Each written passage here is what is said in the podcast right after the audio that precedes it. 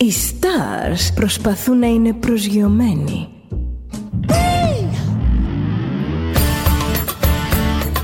Ένα star είναι συνέχεια στον αέρα. Συνέχεια στον αέρα. Στο Διοδέλτα ζεις μαζί του.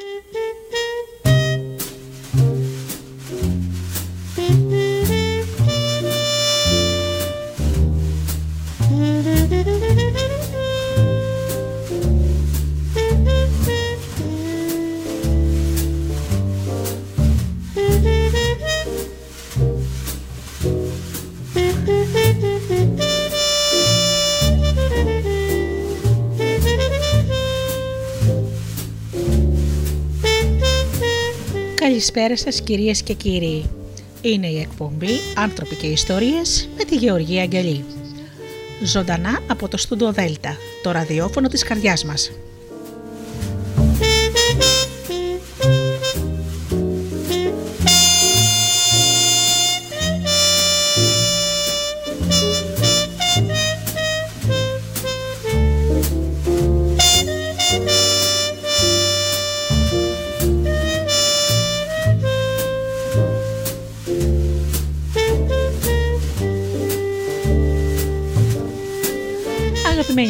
Ακροατές και πάλι μαζί σήμερα στην εκπομπή «Άνθρωποι και Ιστορίες» και το θέμα μας σήμερα είναι οι τοξικοί άνθρωποι.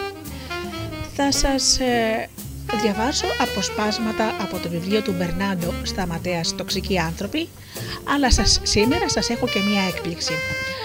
Θα μας δώσει συνέντευξη η ψυχολόγος Νίκη Ηλιώτη όπου θα μας πει ενδιαφέροντα πράγματα για τους χειριστικούς και τοξικούς ανθρώπους. Πρώτα όμως αγαπημένοι μου φίλοι να σας καλησπερίσω όλους εσάς που μας υποστηρίζετε με την αγάπη σας όλα αυτά τα χρόνια.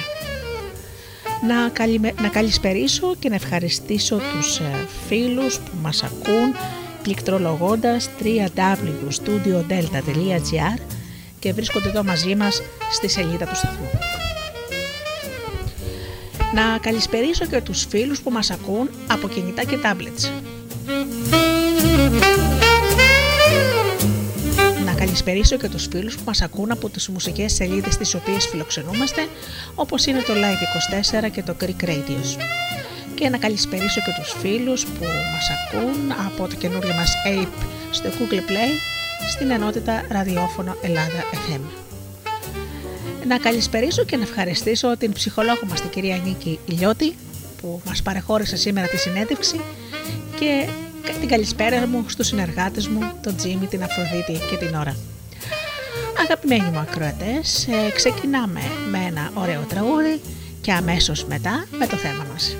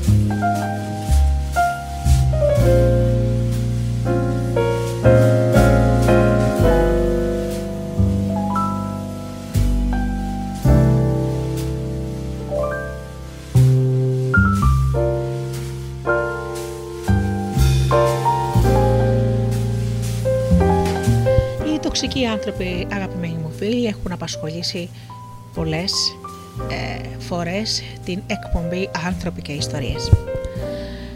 Ε, το, τα βιβλία του κυρίου Μπερνάντο Σταματέας είναι πάντα επίκαιρα και πολλές φορές έχω μοιραστεί μαζί σας αποσπάσματα. Οι τοξικοί άνθρωποι ε, είναι ένα θέμα που μας απασχολεί όλους γιατί είναι κυρίως ε, γύρω μας, είναι φίλοι μας, μπορεί να είναι η σχέση μας, ο σύντροφος της ζωής, ο σύζυγος ή η σύζυγος ή ακόμα και οι γονείς μας. Ε, πριν ξεκινήσω να πω μερικά πράγματα για τον κύριο Μπερνάντο Σταματέα, είναι πτυχιούχος ψυχολογίας και θεολογίας και εργάζεται με μεγάλη επιτυχία ως οικογενειακός σύμβουλος και κλινικός σεξολόγος. Δίνει διαλέξεις σε πολλές χώρες του κόσμου ως μέλος της εταιρείας Ανθρώπινης Σεξουαλικότητας της Αργεντινής. Τα βιβλία του είναι όλα best seller και έχουν βοηθήσει εκατοντάδες χιλιάδες ανθρώπων να βρουν απαντήσεις στα προβλήματα που τους απασχολούν. Συγκεκριμένα στους τοξικούς ανθρώπους λέει «Οι τοξικοί άνθρωποι και πώς να τους αντιμετωπίζετε χωρίς να δηλητηριάζεστε». Σήμερα θα μας ε, απασχολήσει ο υποβαθμιστής. Ξεκινάει ε, με μία φράση «Εξαιρετική εργασία». Κρίμα που την παρέδωσες καθυστερημένα. Ένας προϊστάμενος στον υπαλληλό του. Πολλοί άνθρωποι χαραμίζουν καθημερινά ώρες από τον χρόνο τους, φροντίζοντας να υποβαθμίσουν όλους όσοι βρίσκονται γύρω τους. Χαίρονται με το να υποτιμούν και να μειώνουν τους άλλους, όποια και αν είναι η εργασία που εκτελούν τη συγκεκριμένη στιγμή ή ο δεσμός που έχουν με τα θύματα τους. Εάν υπέστης αυτού του είδους τη λεκτική επίθεση, πιθανόν να έχεις αναρωτηθεί για τα αίτια αυτών των επιθέσεων και να έχεις διερωτηθεί για πολλούς λόγους που τις προκάλεσαν και ασφαλώς να μην έχεις βρει την απάντηση. Μπορούμε να προτείνουμε διάφορες θεωρίες, δίχως να φτάσουμε σε κανένα συμπέρασμα.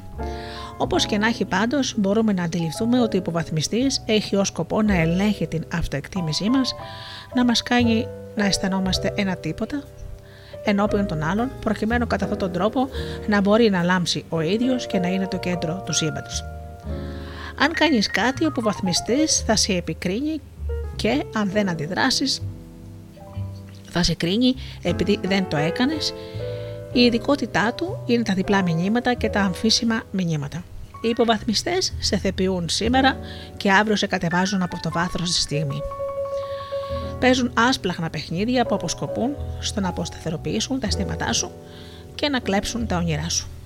Αυτό που στοχεύουν είναι να κάνουν ε, να ζεις μέσα στη δυσπιστία, να νιώθεις ανασφάλεια και να εξαρτάσαι από τα λόγια και τις απόψεις τους. Να μειώνει, να υποβαθμίζει και να χειραγωγεί είναι ο σκοπός, ο στόχος του υποβαθμιστή. Μπορεί να έχει έλεγχο και εξουσία πάνω στα αισθήματά σου, στην ψυχή σου και στο μυαλό σου, ώστε να υποσκάψει και να καταστρέψει άμεσα την αυτοεκτίμησή σου και τότε πλέον να εξαρτάσαι απόλυτα από εκείνον.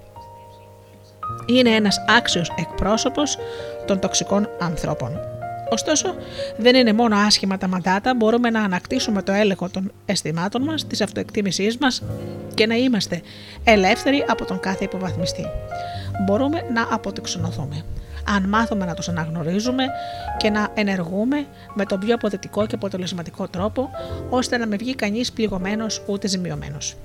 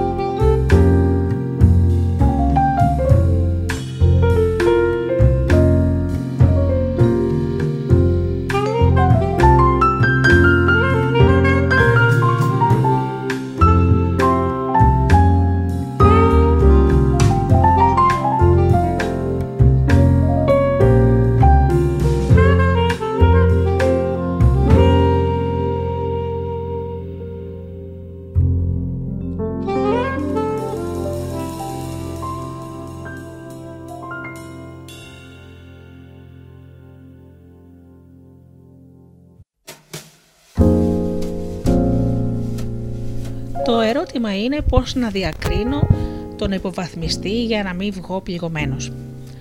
Το να γνωρίζουμε και να ταυτίζουμε το modus operandi, δηλαδή τρόπος λειτουργίας στα λατινικά, του υποβαθμιστή θα μας επιτρέψει να εξοδοτερώσουμε τις επιθέσεις του, να αμυνθούμε και να προφυλαχτούμε έξυπνα και έτσι να περιστύλουμε και να περιορίσουμε την προέλασή του και τις προθέσεις του. Ας ξεκινήσουμε κοιτάζοντας τακτικές και τις στρατηγικές του υποβαθμιστή. Κρύβεται πίσω από τις μάσκες. Παίζει το ρόλο του φίλου, του συντρόφου και γιατί όχι ακόμα και του αδελφού. Προσποιείται ότι ενδιαφέρεται για αυτά που κάνεις, αλλά μέσα στο μυαλό του μηχανογραφεί πώς θα αποσπάσει όφελος από εκείνο πάνω στο οποίο εσύ εργάζεσαι.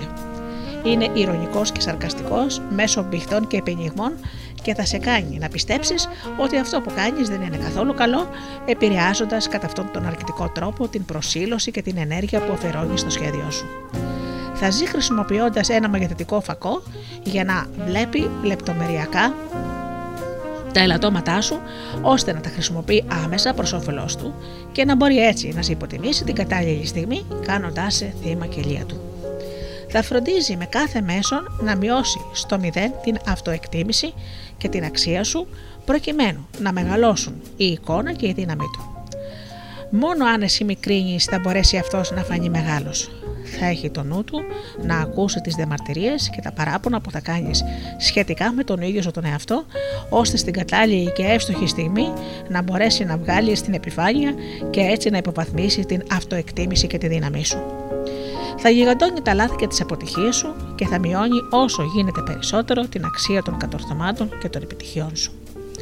Σε ορισμένες στιγμές θα προσπαθήσει να είναι άγγελος, ένας όμως δαίμονας μεταφιασμένο σε άγγελο, που την κατάλληλη στιγμή θα είναι ικανός να σου καταφέρει το τελειωτικό χτύπημα. Εάν για κάποιο λόγο χρειαστεί να τον αντιμετωπίσεις ή να αναμετρηθείς μαζί του, παράδειγμα σε ένα εργασιακό project, αυτόν τον άγγελο δεν θα τον νοιάζει καθόλου το ότι θα σου, θα, θα σου έχει πει κάποια στιγμή ότι είναι αδελφός σου, παρά θα προχωρήσει με επανέτοιμο όλο το, το περιβολικό, ώστε να υποτιμήσει τις επιτυχίες σου και να σε κάνει να κατατήσεις ένα κακόμοιρο όν που δεν καταφέρνει τίποτα από όσα βάζει στόχο στη ζωή του. Θα ζει κρυμμένος πίσω από ένα προσωπείο, μια μάσκα, ώστε να παίζει έτσι καλύτερα το παιχνίδι του, αποκρύπτοντας την κακοθυμία του, την οξυθυμία του και την έλλειψη του ελέγχου και του αυτοελέγχου του, επειδή δεν μπορεί να παρουσιάζεται και να σχετίζεται με τους άλλους έτσι όπως όντως είναι η ίδια τροτότητά του τον τρομοκρατεί. Ο σκοπός του είναι να έχει εξουσία και έλεγχο πάνω σε όλα όσα συμβαίνουν και πάνω σε όλους όσοι βρίσκονται μέσα στην ακτίνα δράσης του. Μόνο αυτός έχει δίκιο και γνωρίζει στην εντέλεια όλα τα συστήματα και τις υποθέσεις που πρέπει να εξεταστούν. Γνωρίζεις κάποιον που είναι έτσι; Ασφαλώς, σε εκατοντάδες περιπτώσεις θα χρειάστηκε να συναναστραφείς πολλούς από αυτούς και σήμερα, τώρα που διαβάζεις, σου έρχεται το νου, στο νου η εικόνα εκείνου που σε κατέτρεξε και φρόντισε να σε επικράνει και να σου κάνει δύσκολη τη την συναναστροφή μαζί του. Αυτοί αισθάνονται ότι όσο περισσότερο έλεγχο διαθέτουν, τόσο μεγαλύτερη είναι η περιοχή τους απέναντί σου, παρόλο που ο έλεγχος αυτός είναι εφημερός.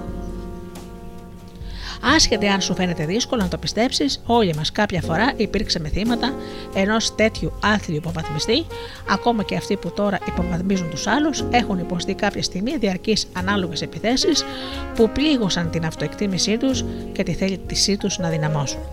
Όλοι έχουμε λάβει φωνικές απαντήσεις και αποκρίσεις που μας έχουν αφήσει έκπληκτους ή άφωνου.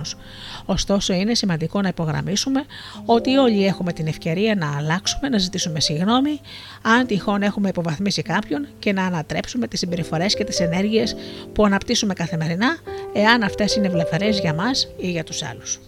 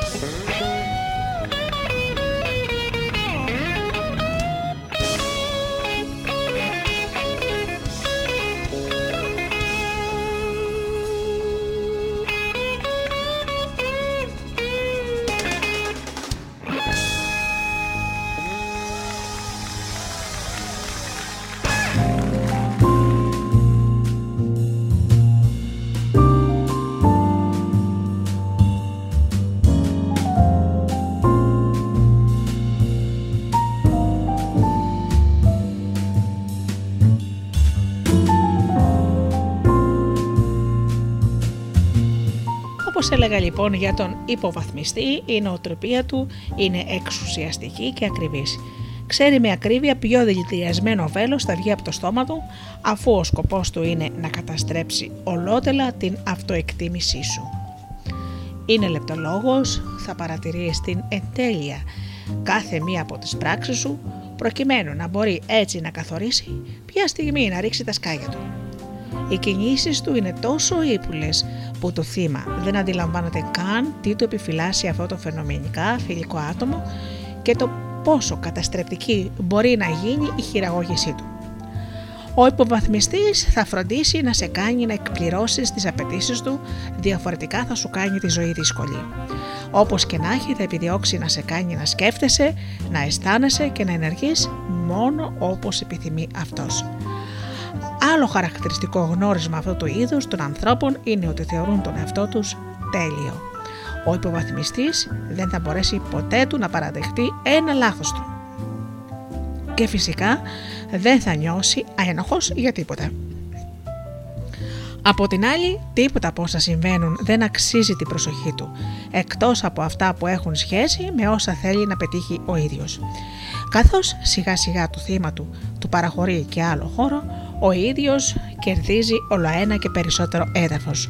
Μετά από μήνες και χρόνια η ψυχική διάθεσή του θα είναι πιο οξύτιμη και οι απαντήσεις του πιο προσβλητικές μέχρι που θα έχει μετατραπεί σε ένα άτομο που θα είναι πλέον εξαιρετικά δύσκολο να συναναστραφεί κανείς μαζί του. Έλεγχος, εξουσία και περισσότερος έλεγχος και εξουσία είναι αυτά που επιθυμούν αυτοί οι άνθρωποι. Έλεγχο πάνω στα συναισθήματά σου, τις ενεργειές σου. Η επιθετικότητά τους θα αυξάνεται στο βαθμό που θα συνειδητοποιούν ότι αυτοί που βρίσκονται γύρω τους όσο μπορέσουν θα τους απομακρύνουν από τις ζωές τους. Φυσικά σε κάποια δεδομένη στιγμή αυτή η επιθετικότητα θα στραφεί σε αυτούς τους ίδιους, μετατραπόμενοι και σε κατάθλιψη όλο ενοχές που θα καταλήξει σύντομα σε ψυχοσωματική ασθένεια. Να γνωρίσετε ότι η υποβάθμιση είναι μεταδοτική ασθένεια. Ίσως να αναρωτηθείς εάν είναι δυνατόν να μολυνθείς από αυτή την τόσο απεχθή και καταστρεπτική εξουσία. Η απάντηση δυστυχώς είναι ναι.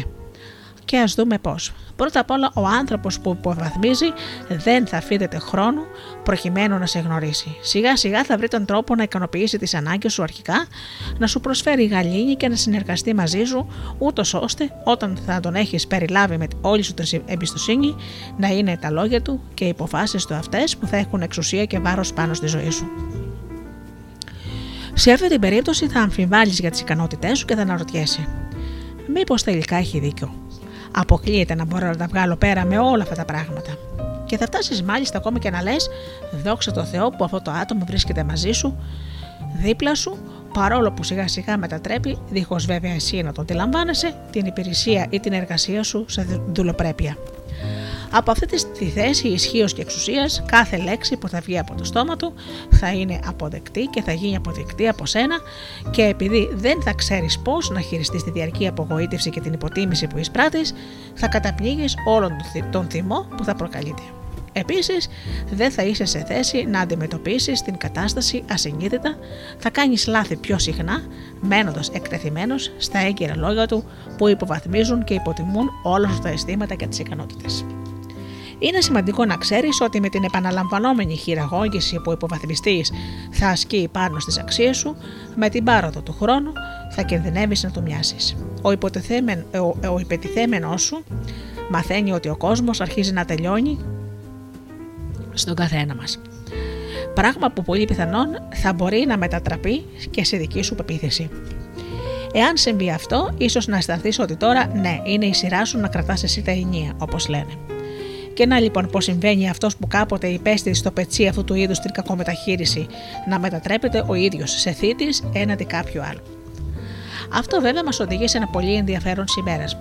Μπορούμε να συμπεραίνουμε ότι και ο υποβαθμιστή κάποτε υπήρξε και αυτός με τη σειρά του θύμα. Ούτε πρίγκιπας ούτε δίμιος, υπέρ της ελεύθερης βούλησης. Ο Τζέι Κάρτερ είχε πει: Χρησιμοποιεί αυτή τη μεγαλοποίηση του εαυτού του για να υπερνικήσει την κατωτερότητα.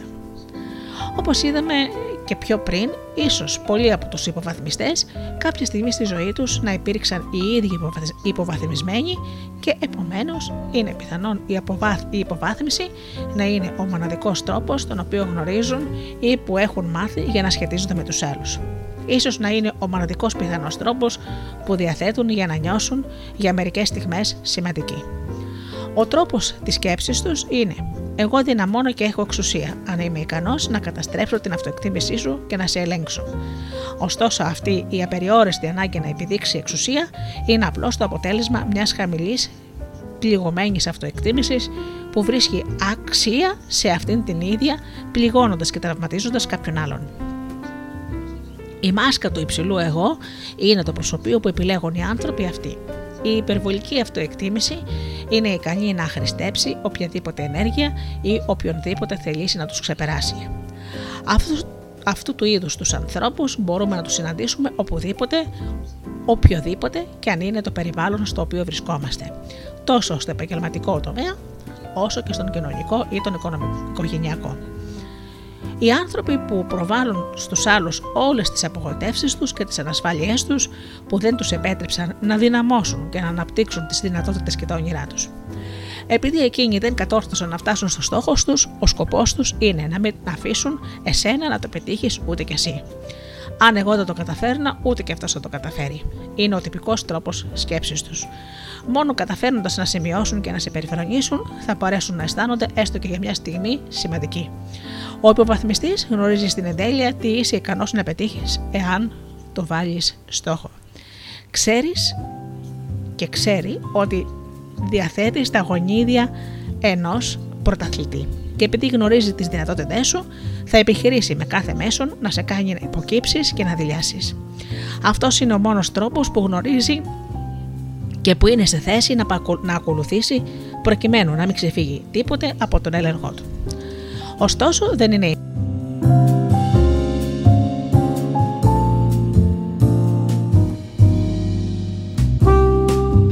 Χαριτολογώντας κάποτε είχε, είχε πει κάποιος: Όσο πιο παχύς είναι ο εχθρός σου, τόσο καλύτερο να τον νικήσεις. Πιο εύκολα μπήγει ένα μαχαίρι στο βόδι παρά τον είχε σε ένα ψήλο. Ο υποβαθμιστή δεν είναι παρά ένα τρομοκρατημένο παιδί που όλο καταπιέζει και αποθεί όσο καλά η ζωή είχε ετοιμάσει γι' αυτό. Ίσως αυτή τη στιγμή να αναρωτιέσαι. Ένας άνθρωπος που υποβαθμίζει τον άλλον μπορεί να ζει με έναν σύντροφο, είναι ικανός να ερωτευτεί, να μοιράζεται τις σκέψεις του με ένα φίλο, μπορεί να δουλεύει στα πλαίσια μιας ομάδας, να αισθάνεται την ομορφιά της ζωής; Η απάντηση είναι όχι. Όχι, εκτός κι αν συνειδητοποιήσει τις συμπεριφορές του, τη χειραγώγηση που ασκεί στους άλλους και αποφασίσει ειλικρινά να αλλάξει την οτροπία και τον τρόπο συναναστροφής του.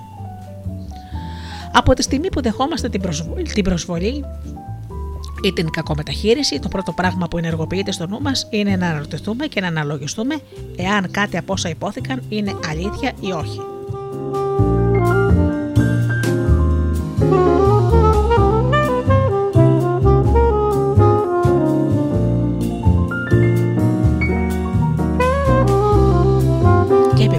Πόσο σωστό ή πόσο λάθος υπάρχει στους υπενιγμούς που μας κάνουν.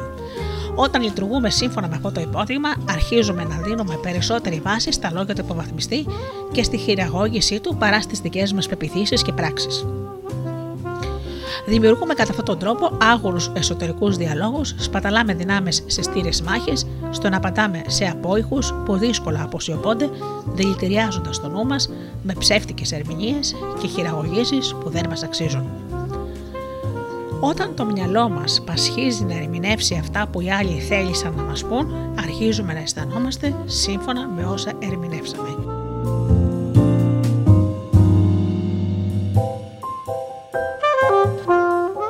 Πολλοί από εμάς θεωρούμε τα λόγια του υποβαθμιστή ως ιερό λόγο, χωρίς να αντιληφθούμε ότι δεχόμαστε το βάρος των λεγόμενων του, τα οποία ελάχιστη σχέση έχουν με αυτό που σκεπτόμαστε εμείς.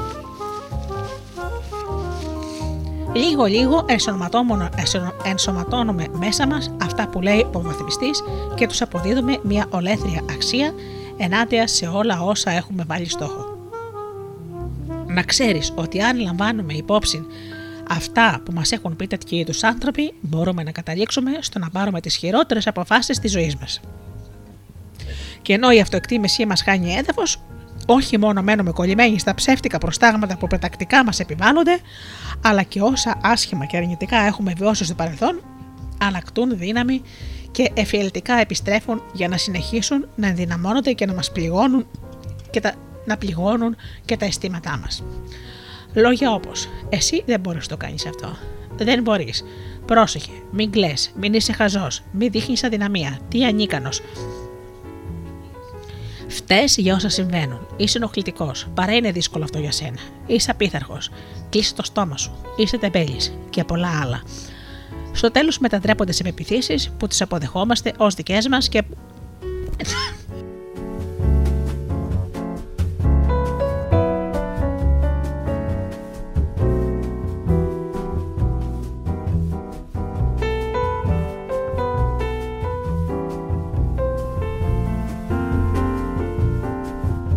και συνήθως δεν τολμάμε να τις απορρίψουμε. Ο νόμος της συγκέντρωσης ορίζει ότι όσο περισσότερο σκέφτεσαι έτσι και σκέφτεσαι με αυτόν τον τρόπο, τόσο περισσότερο αυτό γίνεται μέρος της πραγματικότητάς σου. Μεγάλη φιλοσοφία φίλοι μου αυτό. Δηλαδή αυτό που θα σκεφτείς για τον εαυτό σου θα είναι αυτό στο οποίο θα μετατραπείς.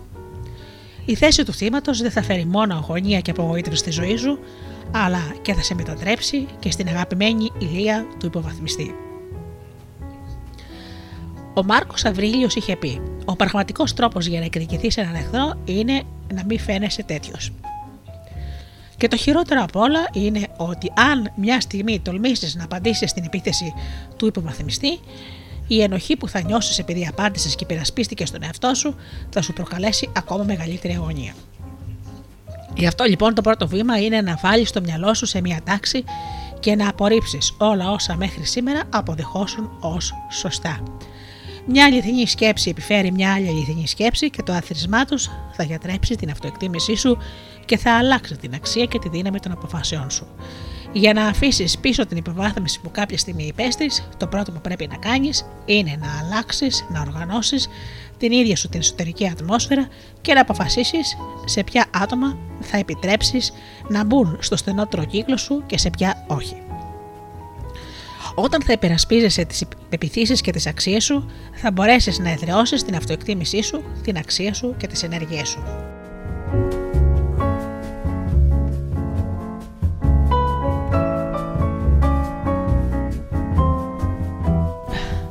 Σιγά σιγά θα νιώθεις ότι είσαι ικανός να μεταφέρεις και να καταφέρεις όλα όσα θα βάλεις στόχο και με κάποια δόση επιμονής οι καλύτερες ευκαιρίες σου θα είναι προσιτές.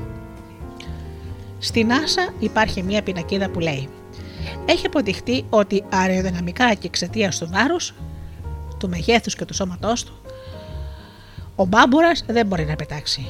Μόνο που αυτός δεν το ξέρει. Σε πάμπολες περιπτώσεις σου είπαν ότι δεν μπορούσες, ότι δεν άξιζες, ωστόσο, εάν η στάση σου θα είναι να μαθαίνεις και να απορρίπτεις αυτό που κάποτε δέχτηκες χωρίς δεύτερη σκέψη, όλες σου οι δυνατότητες θα τεθούν σε εγρήγορση και οι σημαντικότερες επιτυχίες θα έχουν απάνω τους το όνομά σου. Ο Χωσέ Φραν... Φρανθίσκο Ντεσαν Μαρτίν είχε πει: Εάν είναι νίκη το να νικήσεις τον εχθρό σου, ακόμα μεγαλύτερη νίκη είναι όταν ένας άνθρωπος νικάει τον εαυτό του.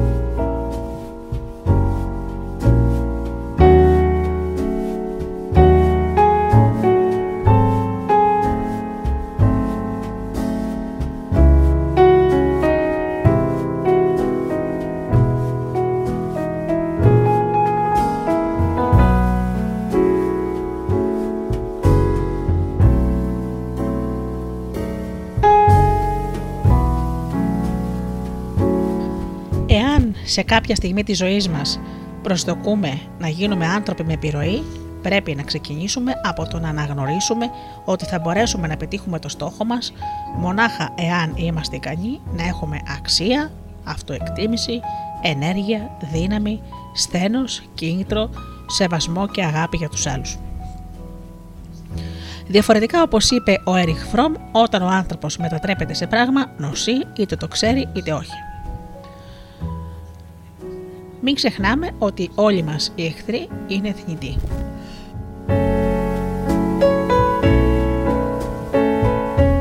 Η αξία που τυχόν μπορέσουμε να προσδώσουμε στον άλλον θα μας δώσει τη δύναμη και την όθηση που όλοι κάποιες στιγμές χρειαζόμαστε ώστε να δυναμώσουμε και να μετατραπούμε στο καλύτερο δημιούργημα του ίδιου του εαυτού μας. Από εκεί και πέρα, έχοντας αποκτήσει γαλήνη, θα μπορέσουμε να διώξουμε από κοντά μας τον κάθε άνθρωπο που θα έχει ως στόχο να υποτιμήσει και να υποβαθμίσει τη ζωή μας. Πώς θα το κάνουμε, Πώς να ελέγξουμε τον υποβαθμιστή, Μπορούμε να συγκρουστούμε με τον υποβαθμιστή, αλλά αυτό δεν έχει καλό αποτέλεσμα. Αυτός πάντα θα κανονίζει ούτως ή άλλως να βγαίνει αλόβητος από την κατάσταση και να καταφέρνει να πέφτουν επάνω σου όλο το φταίξιμο και η ευθύνη για το ζήτημα. Σε πολλές περιπτώσεις αυτό μπορεί, αυτός μπορεί να σου πει: Πώς σου ήρθε η ιδέα ότι εγώ σε χρησιμοποιώ; Εγώ είμαι φίλος σου. Ποτέ δεν θα, δεν θα σε χρησιμοποιούσα. Φυσικά με γλυκιά και παραπανιάρικη φωνή που θα σε κάνει να νιώσεις τύψεις και να σκεφτείς. Έχει δίκιο. Τι χαζός που είμαι. Πώς μπόρεσα να σκεφτώ κάτι γι' αυτόν. Και έτσι το, το να νιώσεις άσχημα ότι εσύ σκέφτηκες με αυτόν τον τρόπο θα σε, θα σε γεμίσει αγωνία και τύψεις και τότε εκείνος θα αποκτήσει ακόμα μεγαλύτερο έλεγχο όχι μόνο στο μυαλό σου αλλά και γενικά σε όλη την κατάσταση.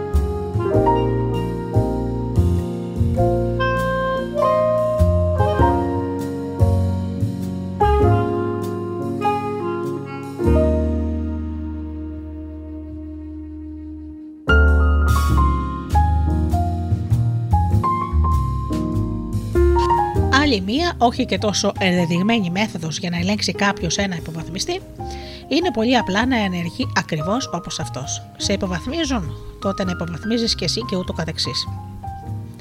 Ωστόσο, αυτή η λύση δεν είναι καλύτερη αφού αν την επιλέξεις θα προσχωρήσεις ουσιαστικά στο παιχνίδι του, διατρέχοντας τον κίνδυνο να βρεθείς και πάλι πληγωμένος. Ο υποβαθμιστής έχει εκατομμύρια μεθόδους που θα τις βγάλει από το καπέλο του σαν ταχυδακτηλουργός. Σε κάθε περίσταση που θα αποφασίσεις να συγκρουστείς μαζί του, και αν δεν έχει κάνει και αν δεν έχει ήδη κάποια στο μυαλό του, θα αυτοσχεδιάσει όπως κάνει κάθε καλός ηθοποιός.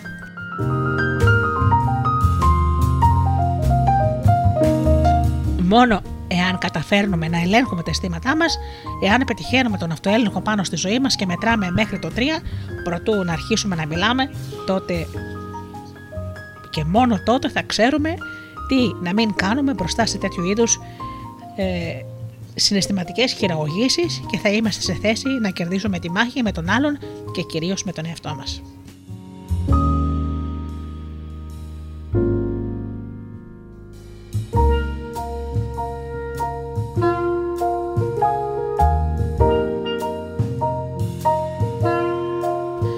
Θα σας δώσω τώρα και μερικά κλειδιά για να χειριζόμαστε ένα υποβαθμιστή. Μην τον αντικρούεις. Αυτή η μάχη που ποτέ δεν θα την κερδίσεις εάν τον αντικρούσεις ανοιχτά, εάν επιμένεις σε τούτη τη στρατηγική, εκείνος θα σε κάνει να πληρώσεις για την παλικαριά σου αφού απεχθάνεται να συγκρούνται μαζί του. Είναι εκδικητικός και αν τον ταπεινώσεις στο όνομά σου, θα χαρακτεί στη μνήμη του διαπαντός. Επίσης, μην τον αντιμετωπίζεις δημοσίως. Ασφαλώς αυτή είναι μια ταπείνωση που εκείνος δεν θα την αφήσει να περάσει έτσι. Πώς τολμάς να προσβάλλεις και να απαξιώσεις το λόγο του πατοδύναμου;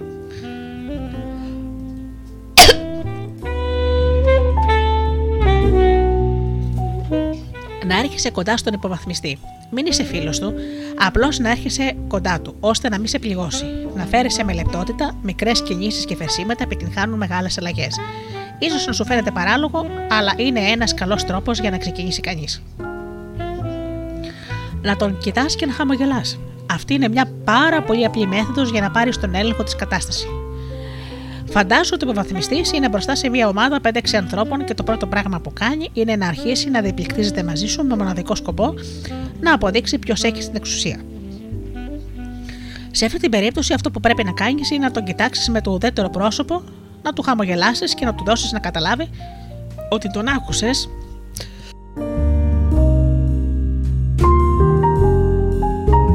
ούτως ώστε να ανατραπεί όσο γίνεται πιο γρήγορα η κατάσταση έντασης. Ξέρω ότι είναι δύσκολο, αλλά είναι εφικτό. Το τελικό συμπέρασμα είναι: μην υποπέσεις στο παιχνίδι τους.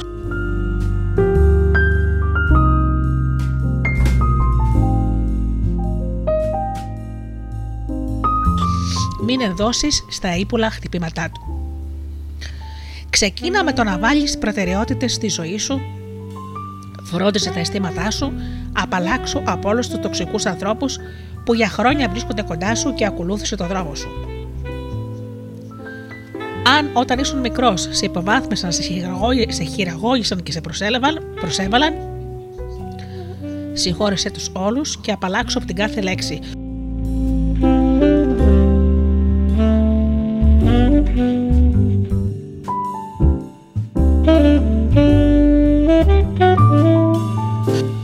Απαλλάξω από κάθε πενιγμό που, είχε, που είχες θεωρήσει αληθινά και θα είσαι ελεύθερος από όλους όσοι σε προσέβαλαν.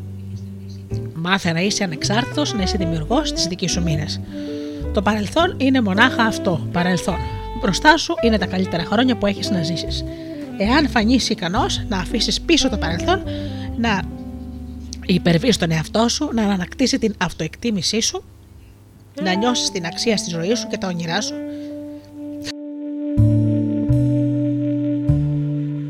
θα μπορέσεις να καθίσεις στο τραπέζι και να φας ήσυχο στο πεδόρμιο.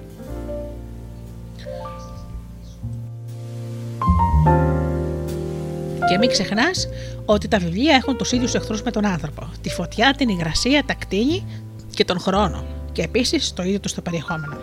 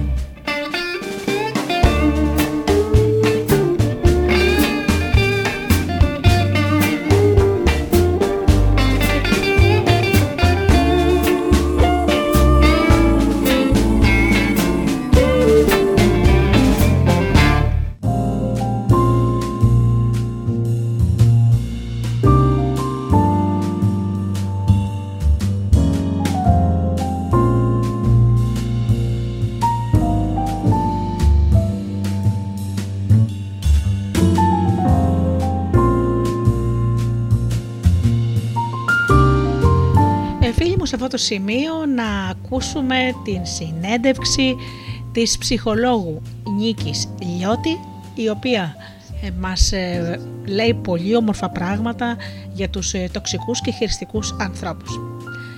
Ας ακούσουμε λοιπόν την κυρία Νίκη Λιώτη. Καλησπέρα σας κυρίες και κύριοι.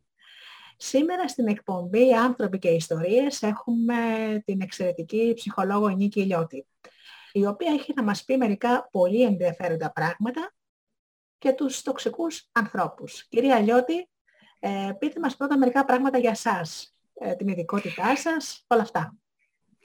Καλησπέρα και από μένα. Είμαι η Νίκη Λιώτη, ζω στη Θεσσαλονίκη και στο Ρόκαστρο έχω το γραφείο μου εδώ και έξι χρόνια περίπου.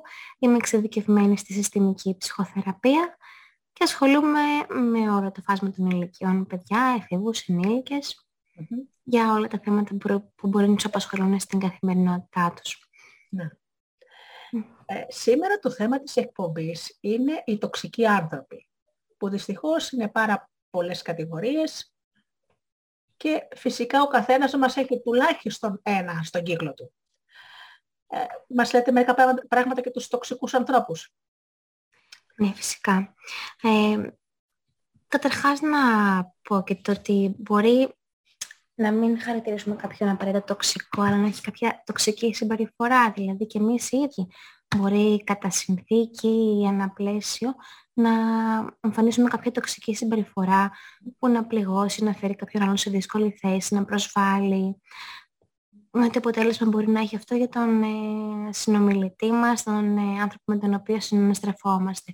Και ειδικά η περίοδος που διανύουμε, διανύσαμε και ακόμα έχουμε να περάσουμε διάφορα, δεν ξέρουμε που οδηγεί όλο αυτό, έχει φέρει στην επιφάνεια πάρα πολλές πτυχές μας, mm-hmm. πτυχές που δεν γνωρίζαμε καν ότι υπάρχουν, είτε αυτές είναι αρνητικές είτε θετικές. Οπότε όλοι μας μπορεί να έχουμε εμφανίσει διάφορα τέτοια στοιχεία. Mm-hmm. Δηλαδή βλέπουμε ανθρώπους να έχουν βγάλει πραγματικά αρνητική συμπεριφορά τα τελευταία δύο χρόνια και ενδεχομένως να μην το κάνουν επί τούτου για να πληγώσουν ή για να ε, τραβήξουν την ενέργεια από τους άλλους, αλλά γιατί πραγματικά πρέπει κάπως να το εκτονώσουν όλο αυτό που βιώνουν. Mm-hmm. Αν θα θέλαμε, ας πούμε, να πούμε μερικούς τύπους τοξικών ανθρώπων. Mm-hmm. Τι θα μας πείτε γι' αυτό; Δεν άκουσα, συγγνώμη. Ε, αν θέλουμε να πούμε μερικούς τύπους τοξικών ανθρώπων, πώς να τους αναγνωρίζουμε; Να τους αναγνωρίζουμε από τις συμπεριφορές τους έτσι. Μπορεί να έχουν ε, κάποια συμπεριφορά ελέγχου ή εξουσίας, ε, μπορεί να υποτιμούν πάρα πολύ τους γύρω τους, ε, να τους υποβαθμίζουν για να νιώσουν οι ίδιοι κάπως καλύτερα, κάπως ανώτεροι. Μπορεί να είναι οι άνθρωποι που παρεμβαίνουν πάρα πολύ στις ζωές των άλλων. Ε, αυτό εντάξει φυσικά θα γίνει πιο πολύ σε ένα πιο οικείο πλαίσιο όπως είναι το οικογενειακό. Οι άνθρωποι που καταποτούν τα όρια των άλλων. Φυσικά εκεί βέβαια είναι και το κομμάτι της ευθύνης του να θεσπίσουμε εμείς τα όρια μας. οπότε θα εκμεταλλευτούν την καλοσύνη των ανθρώπων, ε, θα ζητάνε πάρα πολλές χάρες, ε, θα παραμελούν τις συναισθηματικές ανάγκες των άλλων ανθρώπων και θα βάζουν πάνω από όλα τις δικές τους. Ακόμα και οι άνθρωποι που μπορεί να εμφανίζουν με έναν χειριστικό τρόπο μια αποστασιοποιημένη, απόμακρη συμπεριφορά, προκειμένου να τραβήξουν την προσοχή και την αγάπη των άλλων. Θα μπορούσαν και αυτοί να ανήκουν ε, στο ε, φάσμα των τοξικών Ναι. Ο Νάρκισσος που έχει γίνει πολλή κουβέντα για αυτόν τον τύπο του ανθρώπου. Ε, να, να διευκρινίσω, δεν εννοώ για τον ψυχοπαθή Νάρκησο, ο οποίος στο, στο κομμάτι της ψυχιατρικής. Μιλάμε για τον Νάρκησο που μπορεί να τον δούμε σε πολλές φάσεις της ζωής μας. Ε, έχετε μελετήσει, έχει τύχει τέτοιους άνθρωπους, ή μάλλον τα θύματα του, γιατί οι Νάρκιστοι πιστεύουν ότι δεν έχουν ανάγκη κανένας ε, ψυχολόγου. Δεν πάνε ποτέ ναι, συνήθως δεν έρχονται αυτοί στο γραφείο θα έρθουν αυτοί που βασανίζονται από ναι. αντίστοιχους ανθρώπους. Θα έλεγα ότι πολλοί μπορεί να υιοθετήσουν αρκισιστικά στοιχεία μιας και βλέπουν ότι υπάρχει μια αδιάφορη στάση από την κοινωνία, από την κυβέρνηση, όπως θέλει ο καθένας να ορίσει κάποιον ανώτερο. Οπότε υιοθετούν μια στάση ότι εγώ και αυτός μου και κανένας άλλος και φαίνεται από πολύ πολύ απλά στοιχεία το θα παρκαρώ που βρω, ε, δεν θα υπολογίσω ράμπες ανα, αναπήρων, ε, το τι πρέπει να περάσει μια μαμά με τα καρότσια της, ε, από το πεζοδρόμιο. Ε, καθημερινές τέτοιες συμπεριφορές. Το να περάσω εγώ πρώτα στο σούπερ μάρκετ, να βάλω εγώ τον εαυτό μου πάνω απ' όλα και να μην υπολογίσω τις ανάγκες κανενός. Δηλαδή, ε, είναι αυτοί οι άνθρωποι που βα- θα βάλουν το εγώ πάνω απ' όλα. Χωρίς να υπολογίζουν ότι ζουν σε μια κοινωνία όπου συνυπάρχουν και με άλλους. Και πρέπει να υπάρχει αμοιβαίος σεβασμός. Ναι. Οπότε καταλήξαμε να βάζουμε τον εαυτό μας πάνω από όλα και όλους. Ναι. Μμμ. Ε, είναι ας πούμε κά... νάρκηση, τους οποίους έχω τύχει και εγώ σε φιλικές ε, σχέσεις, ε, που έχουν ένα μοναδικό τρόπο να σε εκνευρίζουν, φέροντάς σε στα όρια σου και μόλις εκνευρίσει- εκ- εκνευριστείς, μπορεί να σου πούνε εκείνο το απίθανο, μη φωνάζεις σε παρακαλώ, έχεις βγει εκτός ορίων. Εφόσον σε έχουν φέρει. Αυτό φαντάζομαι σε μία σχέση, ας πούμε, σε ένα γάμο, σε μια ερωτική σχέση. Δε- Νομίζω ότι είναι κατα... καταστρεπτικό, έτσι δεν είναι. Καταστροφικό είναι αυτό. Δεν, ε, δεν μπορεί να υφίσταται μια σχέση που ο ένας κοιτάει μόνο τον εαυτό του και ο άλλος προσπαθεί να καλύψει τον άλλον. Εντάξει, υπάρχει μια περίεργη ισορροπία βέβαια, αλλά είναι και κατά πόσο και το δεύτερο μέλος της σχέσης επιτρέπει όλη αυτή τη συμπεριφορά. Αλλά για μένα δεν μπορεί να υπάρξει σχέση. Ουσιαστική σχέση, πραγματική σχέση, που εμβαθύνεις, επικοινωνείς, ε, θέλεις να βοηθήσεις τον άλλον και να σε βοηθήσει ο άλλος να ε, εξασφαλιστεί η κάλυψη των αναγκών σου, ενώ συναισθηματικών πάνω απ' όλα, έτσι. Ε, και αντίστοιχα να, καλύπ, να φροντίσεις τουλάχιστον, να βοηθήσεις και τον άλλον να καλύψει τις δικές του. Οπότε δεν μπορεί να σταθεί ε, ένας να με όλα αυτά τα στοιχεία σε μια πραγματικά ουσιαστική σχέση. Ναι. Αλλάζει ο Νάρκισσος. Αν τον έχουμε παντρευτεί, ας πούμε. Δύσκολα τα πράγματα. Ναι. Πρέπει κάποιος νομίζω για να φτάσει στην αλλαγή να φτάσει πραγματικά στα όρια του. Είτε ε, νομίζω ο Δημήτρης Καναγιάννης στο βιβλίο του «Αλλάζει ο άνθρωπος» λέει ότι κάποιος για να αλλάξει θα αλλάξει είτε από πολύ πόνο είτε από πολύ αγάπη. Ναι. Ενδιαφέρον. Οπότε και τα δύο πιάνουν ένα άκρο. Έτσι... Ναι. Λοιπόν, Δεν το ένα- θεωρώ απίθανο, αλλά Ναι, ένας άλλος εκνευριστικός τύπος ε, τοξικού ανθρώπου είναι ο μεμψίμυρος, ο κλαψιάρης, που η ζωή του είναι πάρα πολύ δύσκολη και που θα το πεις μια καλή μέρα και θα αρχίσει να σου απαριθμεί όλα το τα βάσανα. Ε, εγώ πιστεύω ότι έχουν πο- πολύ αρνητική ενέργεια που μπορεί σε κάποιο σημείο να επηρεάσει και εμάς. Πώς το βλέπετε από αυτό από την άποψη του ψυχολόγου; Και αυτό είναι πάρα πολύ δύσκολο και συνήθως η μόνη λύση είναι η απομάκρυνση από έναν τέτοιον άνθρωπο γιατί σε τραβάει στο βυθό του, σε βουλιάζει, ε, στα- γίνεσαι ένα με τα προβλήματά του, θες να σχετιστείς αλλά καταλήγεις να νιώθεις πάρα πολύ άδειες μετά από την όποια επικοινωνία έχεις μαζί του, γίνεται πρωταγωνιστής, καταλήγει να ας πούμε μπορεί να έχεις εσύ μια καλή ζωή, καλή ζωή, να έχεις πάρει τις αποφάσεις σου, αλλά να βρεις και πάντα ένα πρόβλημα σε όλες αυτές τις αποφάσεις που θεωρείς εσύ τελεσίδικες. Ε, ότι και ό,τι και αν συνεπάγεται αυτό, έτσι, να, να σου ρουφάνε την ενέργεια. Ναι. Δεν υπάρχεις μετά από όλο αυτό, Ναι. δηλαδή νιώθεις πολύ απεσιόδοξος. Ναι. Ε, και μάλιστα υπήρχε ένας χαρακτηριστικός τύπος γιατρού σε ένα σύριαλ. Ε, για τον ε, Μίζερο είπαμε. Και, ξέρετε κάτι το Μίζερο. Είχα μια φίλη έτσι, η οποία είχε μια τάση. Όταν της έλεγες ας πούμε ένα πρόβλημα, πεταγόταν να πει ότι το δικό της ας πούμε αυτή έχει ένα άλλο, το ακόμα μεγαλύτερο. Δηλαδή σαν να, ε, ξέρετε, περιφενευόταν για τα προβλήματά της. Ε, Εγώ τουλάχιστον γνώρισα έναν τουλάχιστον άνθρωπο. Αλλά νομίζω και ο καθένας μας πρέπει να έχει γνωρίσει αρκετούς τέτοιους, έτσι δεν είναι. Φαντάζομαι ότι και αυτοί πρέπει να έρχονται να επισκεφτούν έναν ψυχολόγο. Δεν ξέρω κατά πόσο το κάνουν βέβαια και δεν ξέρω κατά πόσο μπορεί να το, να το αναγνωρίσει και ένας ψυχολόγος μέσα στην ε, Ναι. θεραπεία. Αν και όχι τώρα που το σκέφτομαι, φαίνεται ότι πιο πολλά εμπόδια έχουν στη ζωή τους ή τοποθετούν παρά λύσεις. Ναι. Ε, από τη στιγμή που επικοινωνούν για το δικό τους κόσμο και δεν μπορούν να πούνε κάτι για το ψυχολόγο. Ναι. Ε, υπάρχει μια φράση, ο αισιόδοξο πάντα βρίσκει μια λύση σε ένα πρόβλημα και ο απεσιόδοξος βρίσκει πάντα ένα πρόβλημα σε μια λύση. Ναι. Οπότε εμένα μου ταιριάζει πάρα πολύ για αυτούς τους ανθρώπους. Ωραία. Ε, που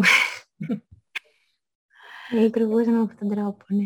Ε, ήθελα να ρωτήσω και το εξής. Φαντάζομαι ότι έχετε ως πελάτες ανθρώπους που πάσχουν από μια κατάθλιψη, ε, ενώ αυτούς που ίσως δεν χρειάζονται να παίρνουν φαρμακευτική αγωγή, να τους Μμμ. παραπέσουν σε ένα ψυχίατρο. Ε, έχω την εντύπωση ότι τα τελευταία δύο χρόνια έχουν ε, ξεφυτρώσει ε, καταθλίψεις. Ακόμα και σε πιο υγιούς ανθρώπους. Αυτό το φαινόμενο το έχετε παρατηρήσει. Πάρα πολύ και κατάθλιψη και άγχος. Έχει εμφανιστεί πάρα πολύ. Ε, εντάξει, η αλήθεια είναι ότι ζήσαμε και ζούμε κάτι πρωτόγνωρο. Κανείς δεν είναι προετοιμασμένος για κάτι τέτοιο. Οπότε το τι συνέπεσε για στον καθένα, Μμμ. πέρα από το τι τώρα φαίνεται πάρα πολύ έντονα, Μμμ. ε, έχει, έχει, βάλει και στην, έχει βγάλει στην επιφάνεια και ότι μηχανισμούς έχει ο καθένας Μμμ. ε, γιατί στην ουσία χάσαμε τον εξωτερικό τρόπο επίλυσης των προβλημάτων τουλάχιστον για τα προηγούμενα δύο χρόνια το να βγω να φάγω, να βγω να πιω, να πάω να ψωνίσω.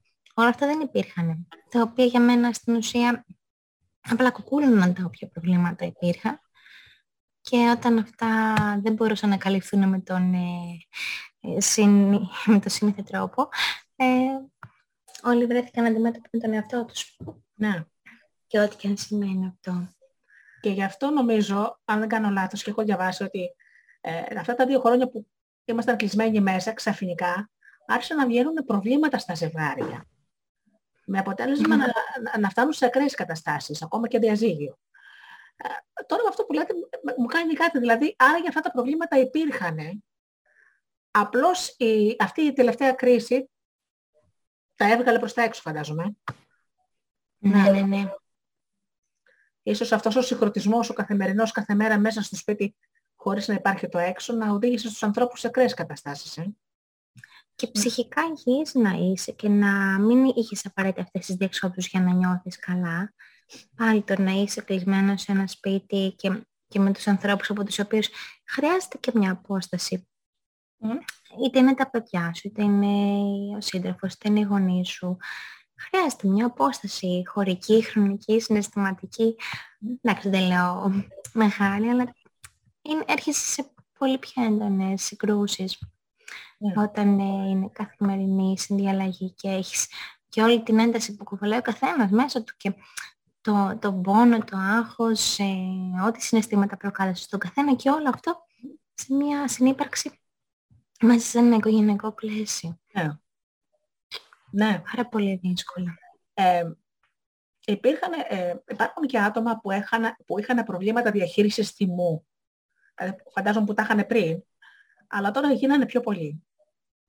Αυτοί οι άνθρωποι. Ναι, ναι, ναι. Ναι. Ναι, γιατί φύγανε οι τρόποι οι, που είχε αναπτύξει ο καθένας για να τα αντιμετωπίσει. Ακόμα και το να βγούμε έξω ήταν και αυτό απαγορευμένο. Ναι. Οπότε κάπως έπρεπε να τεκνώσω μέσα στο σπίτι. Ναι. Με λάθος τρόπο συνήθως.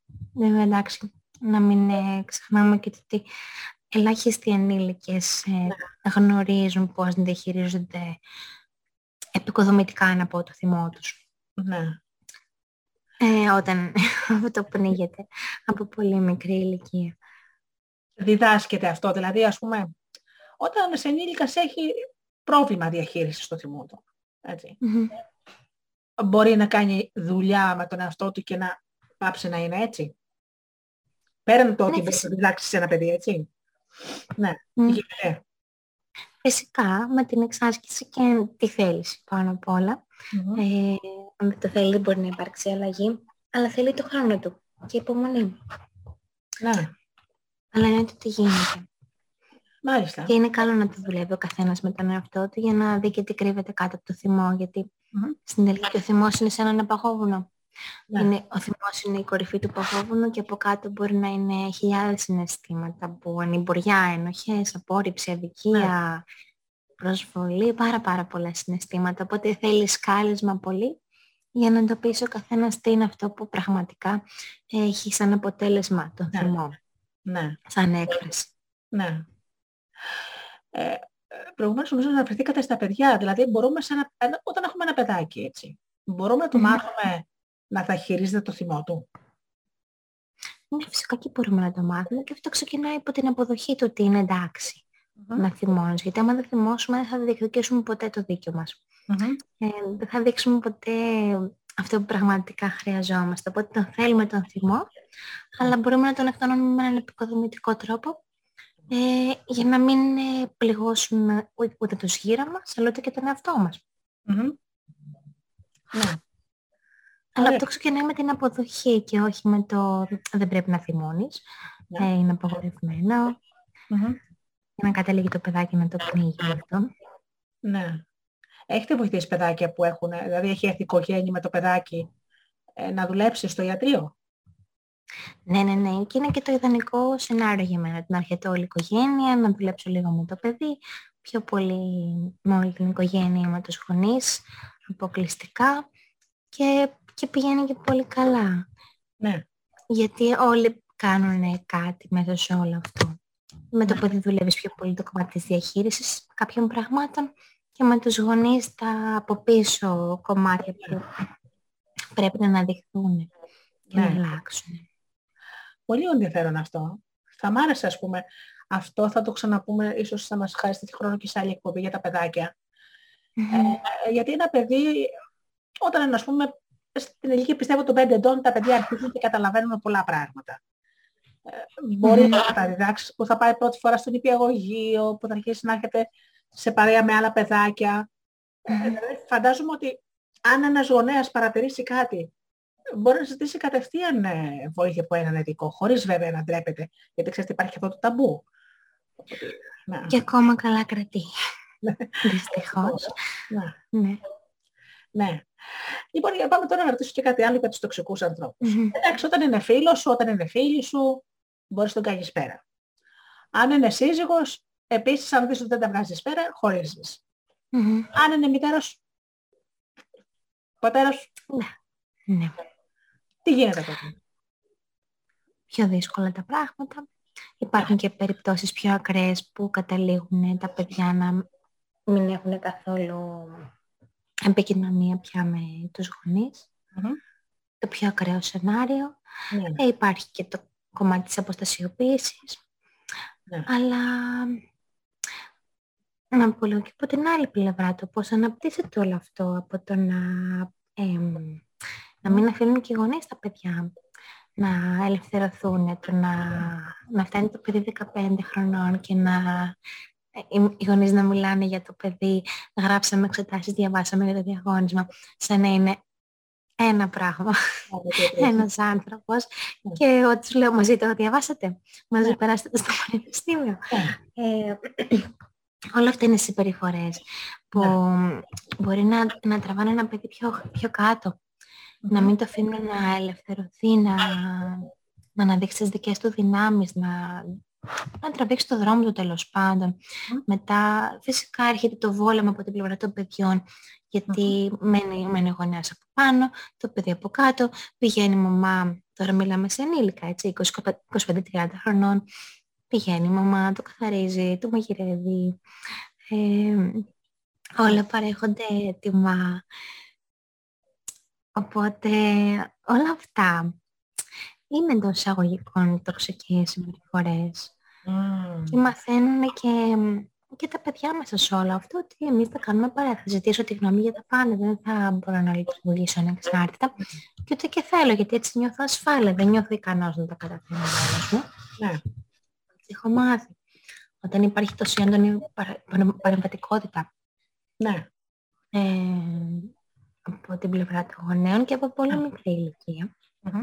Μαθαίνει και το παιδί έτσι να λειτουργεί και δεν υπάρχει το, το άνοιγμα των φτερών και αυτό συμβαίνει κάπου στην εφηβεία όπου Μμμ. τα παιδιά είναι πλέον έτοιμα ε, να κάνουν πάρα πολλά πράγματα μόνα τους. Αλλά κυρίως οι μαμάδες, χάνουν την υπόστασή τους. Αν δεν μπορώ να φροντίσω το παιδί μου να ντυθεί, να φάει, να του φτιάξω κάτι, να το διαβάσω, τότε τι μαμά είναι. Αν χάνω το κομμάτι αυτό της φροντίδας, της βασικής. Οπότε παραμένουν σε κομμάτια που τα παιδιά θα μπορούσαν πάρα πολύ άνετα να εξυπηρετήσουν μόνα τους. Ναι. Και Είναι η νομίζω μαμά. Και, εγώ, και, και ο μπαμπάς, συγγνώμη. Ναι, ναι. δεν πάβει να ισχύει η υπόστασή του. Αλλά είναι άλλες οι ανάγκες που ε, υπάρχουν στην εφηβεία. ναι. Δεν είναι πια οι πρακτικές, είναι συναισθηματικές, επικοινωνιακές σύνδεσεις. Μμμ. Πρακτικές στο να, με, να πας στο παιδί, στο, να βγεις στην έξοδο του τέλος πάντων, στο σχολικό, στο φροντιστήριο. ναι. Είναι άλλες ανάγκες. Και νομίζω το έχουμε λιγάκι και σαν λαός, λιγάκι η Ελληνίδα μητέρα. Είναι Ναι. ναι. του δέοντος ε, η προστατευτική και ε, εξεδερφή Παρά είναι. δεν ηλικιωθεί, ναι. Ε, χαρακτηριστικά ξέρω περίπτωση αμ, γυ- κυρίας, ε, της οποίας ο γιος είναι ασκούμενος δικηγόρος, για να καταλάβει την ηλικία έτσι. Έφυγε, είναι από μια επαρχιακή πόλη, ε, το παλικάρι ήρθε εδώ στην Αθήνα, τελείωσε τη νομική Αθηνών, μιλάμε για βαθμούς έτσι, όχι αστεία, ε, μπήκε ασκούμενος σε ένα δικηγορο- δικηγορογραφείο. Ε, πιστεύω ότι η μητέρα του στέλνει μπιφτέκια και φαγητά μαγειρεμένα με το κτέλ. Μμμ.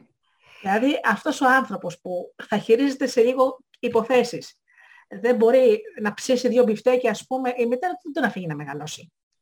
Ε, Εγώ έτσι το βλέπω. Ναι. Ναι, ναι, γιατί χάνουν την υπόστασή τους, ε, τον, τον λόγο ύπαρξής τους.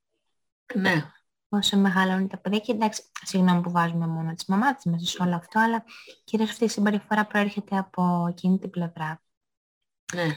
Αλλά ε, από τη στιγμή που έχει χαθεί και η σχέση, από, ε, κυρίως όταν είναι και η μαμά αφοσιώνεται μόνο στο παιδί, χάνεται η σχέση με τον σύντροφο, τον σύζυγο, Μμμ. οπότε το κενό αυτό έρχεται να καλυφθεί από τα παιδιά. Α, Πώς θα δώσω εγώ όλη μου την φροντίδα, την αγάπη, σε αυτόν που μένει μαζί μου, δεν τον νιώθω και τόσο κοντά πια μετά από τόσα χρόνια. Οπότε το μόνο που μου έχει απομείνει είναι τα παιδιά μου. Ναι, Τα παιδιά μου, όσα είναι. ναι. Ε, όταν ένας ενήλικας το αναγνωρίζεις καταρχήν το πρόβλημα, γιατί η λύση του προβλήματος αρχίζει από τη στιγμή που το αναγνωρίζεις ότι έχεις πρόβλημα. Μμμ. Ε, έστω και όταν είναι σε, όχι περασμένη ηλικία σου, να είναι ενήλικας πλέον 20-30 χρόνων, 35. Και θέλει πραγματικά να απεξαρτοποιηθεί από τη μητέρα ή τον πατέρα. Μπορεί με προσωπική εργασία να, να το επιτύχει αυτό; Ναι, να θεσπίσει τα όρια του, αλλά να είναι και έτοιμος να αναλάβει την ευθύνη του εαυτού του. Ναι, Γιατί ναι, παρεμβαίνει η μαμά μου και με φροντίζει και κάνει ό,τι θέλω να κάνει. Αλλά πρέπει και εγώ να πάρω την ευθύνη για τον εαυτό μου, να, να το σταματήσω ακόμα και αυτό. Μμμ. Όταν η μαμά μου τώρα στα 50-60 της είναι εκεί για να πιούμε ένα καφέ, για να κάνουμε μια συζήτηση, να δει τα παιδιά, η γονιά, δεν ξέρω εγώ τι. Ε, αλλά το φαγητό το αναλαμβάνω εγώ, το καθάρισμα το αναλαμβάνω εγώ. Δεν είναι ότι έχω μια μαμά συνέχεια να τριγυρνάει. Ε, οπότε πρέπει και εμείς να γίνουμε υπεύθυνοι για τον εαυτό μας. Ναι. Και νομίζω ότι κάπου μερικοί βολεύονται κιόλας με την κατάσταση αυτή. Δηλαδή να φροντίζει η μητέρα για όλα. Ακόμα και Ναι, όταν ναι. έχουν 40 χρονών, σε περίπτωση που δεν έχουν παντρευτεί. Αλλά έχω δει και ανθρώπους που έχουν παντρευτεί και έχουν κάνει παιδιά, που πραγματικά αφήνουν τη μητέρα τους να μπαίνει στο σπίτι και να γρόσκει, ας πούμε, σε όλα. Δεν είναι μετά και έχει, έχει και δίκιο να έχει και λόγο και άποψη Ναι, για το τι θα γίνει με τα παιδιά, τι θα φάνε, τι θα παίξουν, τι θα κάνουν. Ε, από τη στιγμή που εμείς αφήνουμε όλο αυτό ε, το πράγμα ανόριατο. Μμμ. ναι. Σωστά. Αν θέλω να είμαι εγώ υπεύθυνος για το τι θα απογίνουν τα παιδιά μου, εντάξει, δεν την αποκλείω από τη ζωή τους, αλλά την έχω ή μόνο όταν υπάρχει πραγματικά ανάγκη ή για το, Σαββατο... για το Σαββατοκύριακο, για κάποια επίσκεψη να δει τα παιδιά και μέχρι εκεί, όχι να έχει και κομμάτια που α, ανάγονται στη διαπαιδαγώγηση Ναι. των παιδιών. Σωστά, σωστά, σωστά.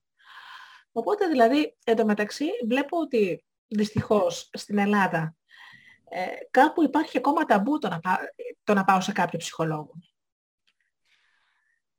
Από ενήλικες Mm. πάντα μιλάμε, έτσι. Μμμ. Ε, το έχετε αναγνω- αναγνωρίσει φαντάζομαι. Δηλαδή, ντρέπονται να πούνε ότι πήγανε ή όταν τους λες πήγαινε σε ένα ψυχολόγο το παίρνουν στραβά. Ε, λιγάκι πρέπει να αποδεσμευτούμε λιγάκι από αυτό το πράγμα. Δηλαδή, γι' αυτό και εγώ σας κάλεσα και στην εκπομπή και θέλω να μιλάνε ψυχολόγοι στην εκπομπή μου. Αυτό το ταμπού λιγάκι να λείψει. Όταν τώρα νιώθω πληγωμένος, όταν νιώθω κάτι πράγμα δεν πάει σωστά στη ζωή μου. Δεν είναι κακό να πας σε ένα ψυχολόγο, έτσι δεν είναι. Καθόλου. Παρόλο που έχουν γίνει πολλά βήματα, Ναι, έχουμε ακόμα άλλα τόσα μπροστά μας. ναι. Και εγώ δυστυχώς δεν το ακούω μόνο από ενήλικες, αλλά και από εφήβους και από παιδιά Μμμ. να μην θέλουν να ντρέπονται ή να υπάρχει αυτό το είσαι τρελός και πας στον ψυχολόγο. Τώρα τα παιδάκια μεταξύ τους 10-15 χρονών, Μμμ. παρόλο που αυτά και είναι εξοικειωμένα Ναι, με το διαδίκτυο ναι. σε Σε μεγάλο σε βαθμό. τερεθίσματα, ναι, ναι, ναι, ναι. Ναι. Αλλά εντάξει, δεν, είναι, δεν το λέω για μένα.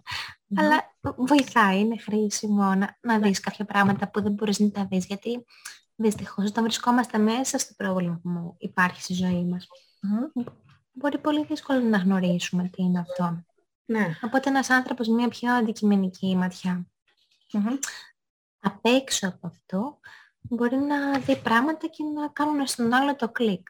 Ναι. και να πούνε ναι, αυτό μπορεί να, σ- να ισχύει και να ανοίξουν άλλοι δρόμοι μπροστά τους Μμμ. στην ε, στη διαχείριση των όποιων θεμάτων υπάρχουν στη ζωή τους. Ναι. Ωραία. Ε, θα ήθελα να μας πείτε αν υπάρχει ας πούμε κανένα καλό βιβλίο ε, ψυχολογίας, ενώ για, για το λαό έτσι, για, για, όχι Ναι. ψυχολογίες που γράφονται για ψυχολόγους, Μμμ. θα μπορούσε κάποιος άνθρωπος να διαβάσει κάτι ε, που θα τον παρακινήσει, να σκεφτεί αλλιώς. Ε, πέραν από τα παιδιά, που φαντάζομαι ότι υπάρχουν για τα παιδιά Ναι. υπάρχουν αρκετά έτσι πλέον. Ναι, ναι, ναι. Ναι. Ε, Τώρα σκέφτομαι διάφορα που μπορεί να, να απευθύνονται σε, ε, στο μέσο άνθρωπο, τώρα ανάλογα και το τι, πόσο θέλει ο καθένας να δουλέψει έτσι. Ναι. Ας πούμε υπάρχουν αρκετά βιβλία του Ρόμπιν Σάρμα Μμμ. ε, που έχει γράψει το μονάχο που πούλησε τη Φεράρι του. Μμμ. αλλά έχει και πιο απλά, ας πούμε, έχω, έχει δύο βιβλία για μια υπέροχη ζωή, το ένα και το δύο. Ε, μ, εμένα μου αρέσει πάρα πολύ και ο Άντωνι Ρόμπινς. Μμμ. Ναι. Έχει εξαιρετικά βιβλία, απλά εκεί χρειάζεται κάποιος να θέλει πραγματικά να δουλέψει με τον εαυτό του, να καθίσει κάτω, να τα βάλει ε, τα πράγματα κάτω και να, να δει τι θέλει να κάνει. Μμμ. Ε, τι άλλο; Τώρα αυτό που ανέφερα πριν του Δημήτρη Καραγιάννη, το αλλάζει ο άνθρωπος. Μμμ. Ναι. Μ, Και ένα εσω, εσωκεντρισμός καινούργιο είναι της Νάνση Μαλέρου. Ναι. Και αυτό καλό πρέπει να είναι. Τώρα δεν το έχω διαβάσει βέβαια Ναι. ακόμα. Ωραία. Αλλά πλέον βγαίνουν πάρα πολλά ωραία βιβλία. Ναι. Ωραία. Ε, Μμμ. και πριν κλείσουμε θα ήθελα να μας πείτε λιγάκι τι- πού βρίσκεται η έδρα σας, ξέρω εγώ το τι- ένα τηλέφωνο και αν ε, κάποιος θέλει να συμβουλευτεί ε, Μμμ. για μέσω Skype ή μέσω Zoom, αν γίνεται κάτι τέτοιο. Μμμ. Εσάς δηλαδή. έτσι. Εντάξει, πλέον όλοι έχουν εξοικειωθεί με αυτή τη μορφή συνεδριών, δηλαδή μπορεί ακόμα και από Θεσσαλονίκη κάποιος να, να βολεύεται να κάνει συνεδρία μέσω Skype. Μμμ. Ε, ε, το καλό αυτής της κατάστασης ήταν ότι άνοιξαν λίγο τα σύνορα γενικότερα Μμμ. για όλους τους ανθρώπους, όχι μόνο για το κομμάτι του ψυχολόγου. Μμμ. Εγώ βρίσκομαι στο Ραόκαστρο, εντάξει μπορεί κάποιος να με βρει και στο Instagram και στο Facebook και σε, στο σελίδα, Ναι. ε, Νίκη Λιώτη, σε έτσι. όλα τα μέσα. Νίκη Λιώτη, ναι. Ναι, το, το Λιώτη με όμικρον. Για να ξέρω. Με ωμέγα. Με ωμέγα, ε. Με ωμέγα. Ναι, ναι, ναι. Ωραία. Και φαντάζομαι ότι Μμμ. υπάρχει, το επαγγελματικό τηλέφωνο υπάρχει στο ίντερνετ.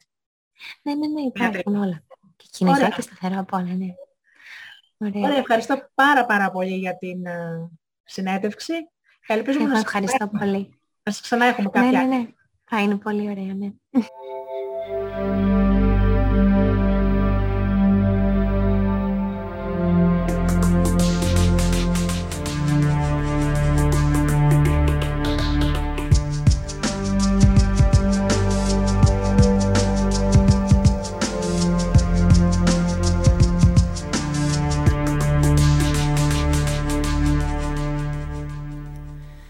If I try.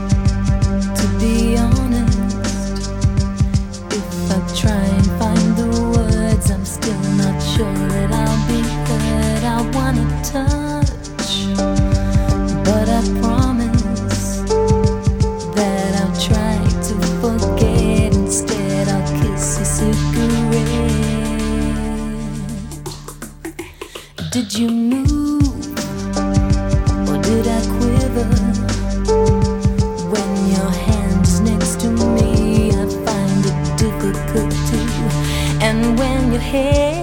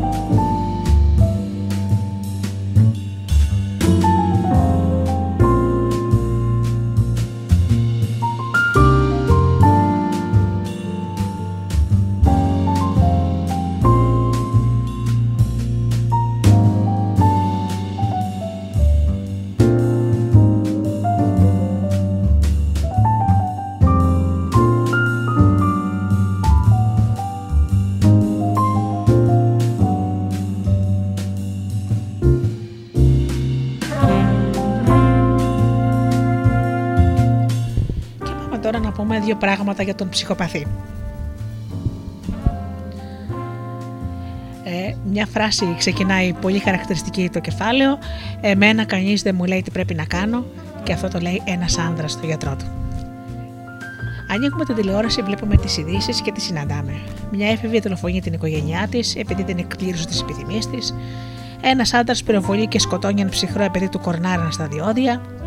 Ένας οδηγός αντιδρά άγρια όταν ένας άλλος του κάνει σήμα με τα φώτα για να του ζητήσει να περάσει. Κόσμος που σπαταλάει χρήμα και κόπο πασχίζοντας να επιδείξει μια κοινωνική θέση που δεν κατέχει. Πάντα υπάρχουν περισσότερα και χειρότερα. Μια γυναίκα σκοτώνει με άγριο τρόπο τον άντρα της μετά από μακροχρόνια σχέση και μεταχείριση. Άνθρωποι που εκμεταλλεύονται παιδιά από απλή ευχαρίστηση, μαζική δολοφόνη, κόσμος που καταστρέφει και δικαιολογεί το έγκλημά του λέγοντας: δεν, δεν μου άρεσε ο τρόπος που μακετούσε. Ή μιλούσε υπερβολικά πολύ. Αυτός είναι ένας μακρύς κατάλογος πράξεων χωρίς νόημα που βλέπουμε καθημερινά στις τηλεοπτικές ειδήσεις μια απαρίθμηση γεγονότων που δυστυχώς θα μπορούσε να, να συνεσχιστεί επαόριστον. Αυτό που πρέπει να αναρωτηθούμε είναι τι είναι αυτό που πυροδοτεί τέτοια ομότητα σε έναν άνθρωπο χωρίς να του γεννά κανένας είδους τύψεις. Οι ψυχοπαθείς βρίσκονται παντού. Ψυχοπαθή δεν είναι μόνο ένας απαταιώνας, ένας κατά συρροήν δολοφόνος. Αντιθέτω, μπορεί να είναι ένας άνθρωπος που συναντάμε στη δουλειά, στο σχολείο, στην εκκλησία, σε οποιοδήποτε από τα περιβάλλοντα μέσα στα οποία κινούμαστε. Οι ψυχοπαθείς είναι ειδικοί στο ψέμα και στις απάτες και έχουν στόχο να σε προδώσουν και να καταστρέψουν τη ζωή σου. Όντα αυτά τα, χαρί, τα γνωρίσματα πολύ γενικευμένα στην προσωπικότητα ενός ψυχοπαθή, σίγουρα μέσα στο κεφάλι μας έχει ήδη αρχίσει να έχει κάποιο καμπανάκι, σημαίνοντας συναγερμό το να έχουμε κοντά μας ένα άτομο με αυτά τα χαρακτηριστικά είναι υψής της σημασίας να επισημαίνουμε ότι αυτοί οι άνθρωποι δεν είναι αντικοινωνικοί με την πρώτη ματιά, αλλά ότι χαρακτηρίζονται μάλιστα από την ικανότητά τους να προσαρμόζονται και να αλλάζουν τους τρόπους τους γρήγορα. Πολλοί επιστήμονες τους παρομοιάζουν με ερπετά και ιδίως με το χαμελέοντα, εξαιτίας της μεγάλης ικανότητάς τους να αλλάζουν όψη προσαρμοζόμενοι σε αυτή που τους οφειλεί περισσότερο. Α δούμε τώρα λεπτομεριακά πώς ενεργούν και ποια χαρακτηριστικά έχουν, ώστε να μπορούμε να τους αναγνωρίσουμε και αφού θα το έχουμε κάνει, να ζούμε όσο γίνεται πιο μακριά από αυτούς. Α δούμε λοιπόν τα χαρακτηριστικά ενός ψυχοπαθητικού νου. Καταρχάς, ας καταστήσουμε σαφές ότι οι ψυχοπαθείς είναι άτομα που δεν αισθάνονται ενοχή ή αγωνία, που ψεύδονται, εξαπατούν, κλέβουν και δεν νιώθουν απολύτως τίποτα για τη ζημιά που προκαλούν. Ο ψυχοπαθής θα επιδεικνύει συνέχεια μια ψεύτικη εικόνα και θα φροντίζει να κάνει τον άλλον να πιστεύει ότι ενδιαφέρεται γι' αυτό που στην πραγματικότητα δεν τον ενδιαφέρει. Τα πιο χτυπητά γνωρίσματα και συμπεριφορές τους είναι μερικά από αυτά. Επιδεικνύουν μια εικόνα που στην πραγματικότητα δεν έχουν και που αυτοί οι ίδιοι την επινοούν. Πρέπει να έχουμε στο νου μας, ε, το νου μας σε όσους προσέχουν υπέρ του δέοντος την εμφάνισή τους. Ας παρατηρήσουμε εάν η, εξωτερική τους, αν η εσωτερική τους όψη συμβαδίζει με την εξωτερική. Είναι άτομα που δεν αγαπούν κανέναν. Α μάθουμε να κοιτάμε όχι αυτό που λέει ο κόσμος, αλλά τη συμπεριφορά του. Οι άνθρωποι που παντού δεν βλέπουν τίποτε άλλο παρά μόνο το χρήμα και τον τρόπο να το αποκτήσουν είναι ψυχοπαθείς. Όταν μοναδικό πράγμα αυτό που θέλει κάποιος είναι η εξουσία, έχουμε μπροστά μας έναν ψυχοπαθή. Για τον ψυχοπαθή, οι άλλοι που του χρησιμεύουν μόνο για να αποκτήσει περισσότερα χρήματα, σεξ ή εξουσία. Οι ψυχοπαθείς θα εμφανιστούν όταν η επιτυχία έρθει στη ζωή σου, αφού εάν είσαι φτωχός, δεν έχεις για αυτούς καμία απολύτως χρησιμότητα. Εάν έχεις καταφέρει κάτι, αυτός ο τοξικός άνθρωπος θα θελήσει να έρθει σε επαφή μαζί σου για να σε κλέψει και να σε καταστρέψει. Πάντα θίγονται με το παραμικρό. Φυλάξω από εκείνους που θίγονται γρήγορα. Θα σε χειραγωγήσει λέγοντας: Αυτό που μου είπες με πόνωσε πολύ, δεν το άξιζε. Ο ψυχοπαθής θα θελήσει να σε χειραγωγήσει και να ελέγξει τη ζωή σου. Κακολογούν και δυσφημούν συνέχεια. Να φυλάξει από εκείνον που μιλάει εις βάρος κάποιου άλλου, γιατί αύριο θα κακολογήσει και εσένα σε άλλους. Υιοθετούν μάσκες πνευματικότητας και θρησκευτικότητας. Ένας ψυχοπαθής δεν ζει μονάχα μέσα στο σπίτι του, αλλά επίσης δουλεύει, πηγαίνει στα κλαμπ, έχει χόμπι, κάνει ό,τι κάνουμε εμείς οι υπόλοιποι άνθρωποι και ακόμα περισσότερα. Πολλές φορές κρύβεται πίσω από την εκκλησία, περπατάει με τη βίβλο παραμάσκαλα, αλλά δεν ξέρει πού αρχίζει και πού τελειώνει το κάθε χώριο. Είναι κακιωμένοι και πικραμένοι. Οι ψυχοπαθείς έχουν τη δική τους προσωπική εκδοχή των γεγονότων. Είναι ανέγκυχτοι και κανείς δεν μπορεί να τους πει ή να τους υποδείξει τίποτα.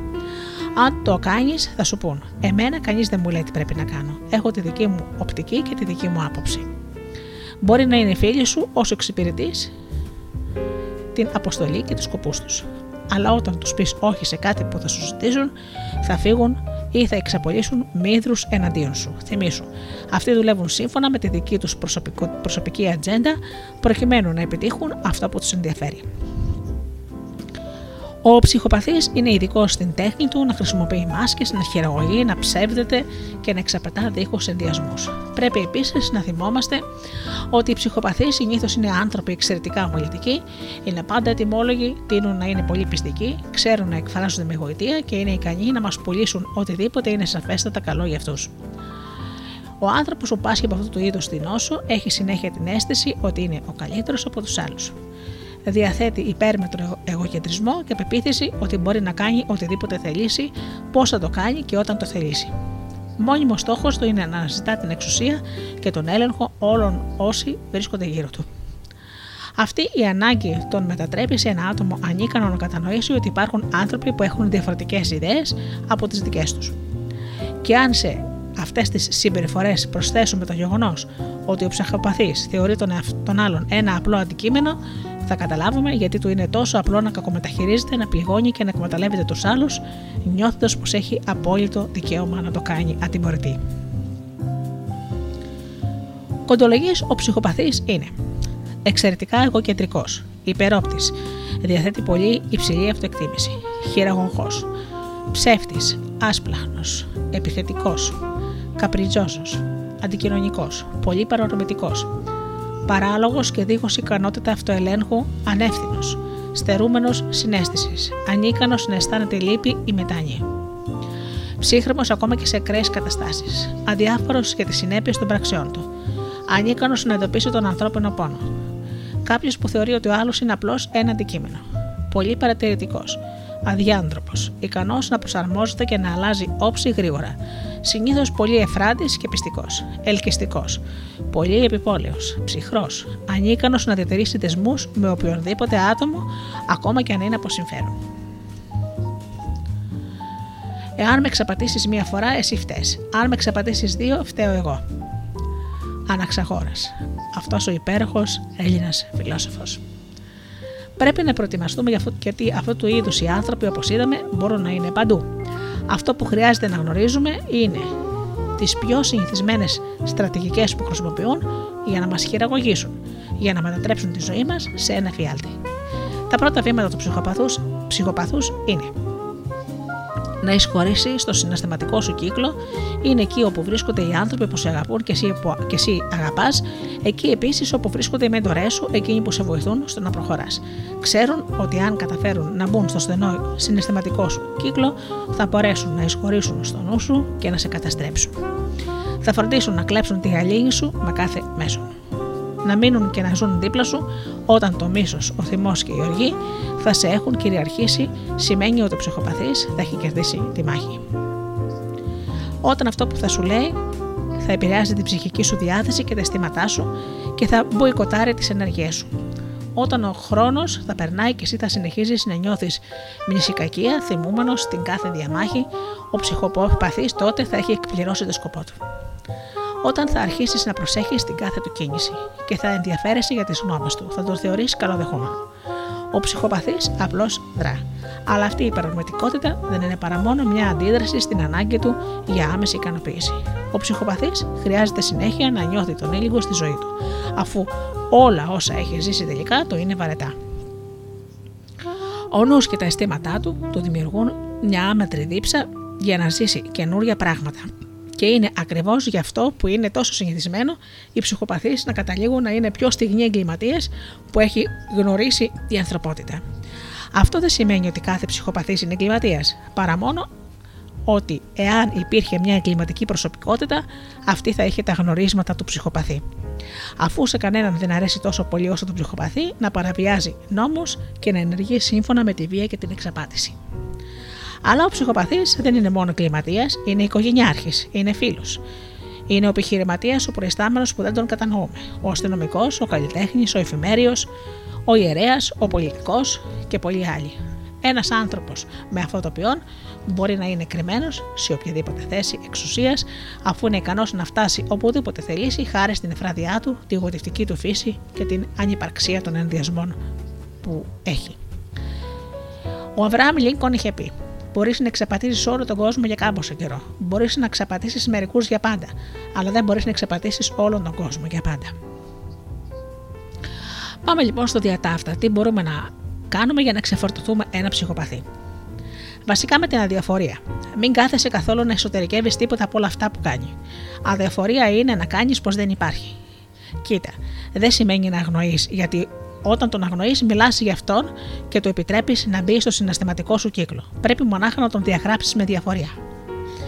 Ο Edgar Allan Poe είχε πει: Εγώ θέλω να εξακριβώσω πόσο καλός ή κακός είναι κάποιος ή ποιες είναι οι σκέψεις του για μια δεδομένη στιγμή. Προσαρμόζω την έκφραση του προσώπου μου όσο γίνεται πιο πολύ στην έκφραση του δικού του προσώπου. Και από τότε περιμένω να δω τις σκέψεις ή τα συναισθήματα που θα εμφανιστούν στο μυαλό μου ή στην καρδιά μου, ώστε να ταιριάξουν ή να αντιστοιχίσουν σε αυτή την έκφραση.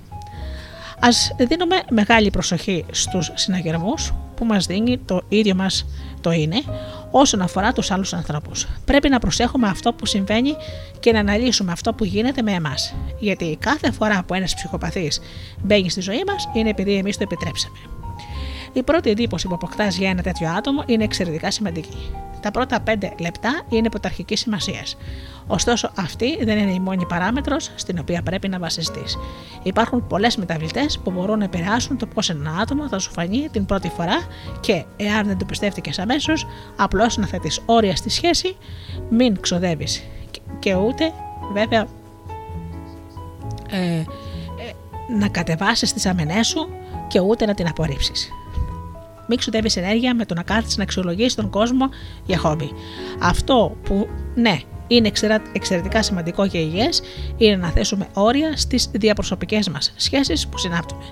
Για να απαλλαγείς από αυτούς που ήδη κατάφεραν να σου κάνουν ζημιά, πρέπει να τους συγχωρέσεις. Ο θυμός υπάρχει. Πρέπει ωστόσο να τους συγχωρέσεις. Ξεφορτώσου τους τοξικούς ανθρώπους που παραμένουν στον κύκλο των φιλικών σου σχέσεων και άφησε να μπουν οι μέντορες που περιμένουν οι χρυσές επαφές σου, δηλαδή εκείνοι που θα σε κάνουν να πλησιάσεις το σκοπό σου. Οι ψυχοπαθείς καταστρέφονται μόνοι τους. Μη σκοτίζεσαι. Είναι σίγουρο. Κάποιος θα βγει από το στενό σου κύκλο, αλλά προετοιμάσου. Οι καλύτεροι ακόμα δεν έφτασαν. Μην μπεις σε παιχνίδια άλλων, ακολούθα τις δικές σου στρατηγικές. Γράψε ιστορία, μην παραδίνει τους, στους ψυχοπαθείς αυτό που ανήκει σε σένα και μόνο σε σένα. Μην επιτρέπεις να βλαφτεί η ενεργητικότητά σου ούτε ο τρόπος δράσης τους, να σε εκφοβήσεις τη διαπροσωπική σχέση που καθημερινά συνάπτεις με τους ανθρώπους που σε περιβάλλουν. Σήκωσε μια περίφραση γύρω από τα ενδόμαχα της προσωπικής σου ζωής και μην επιτρέπεις σε κανέναν να παραβιάσει τα αισθήματά σου. Φτιάξε ένα τεράστιο πανό που να λέει: Απαγορεύεται η είσοδος. Α μάθουμε να απομακρυνόμαστε από κάθε κοινωνική σχέση που αποδεικνύεται τοξική. Α τρέφουμε τους υγιείς κοινωνικούς μας δεσμούς και ας κόβουμε οποιοδήποτε είδους σχέση με εκείνους που αποφασίζουν να μολύνουν και να πικραίνουν τη μέρα μας από τη στιγμή που σηκωνόμαστε από το κρεβάτι.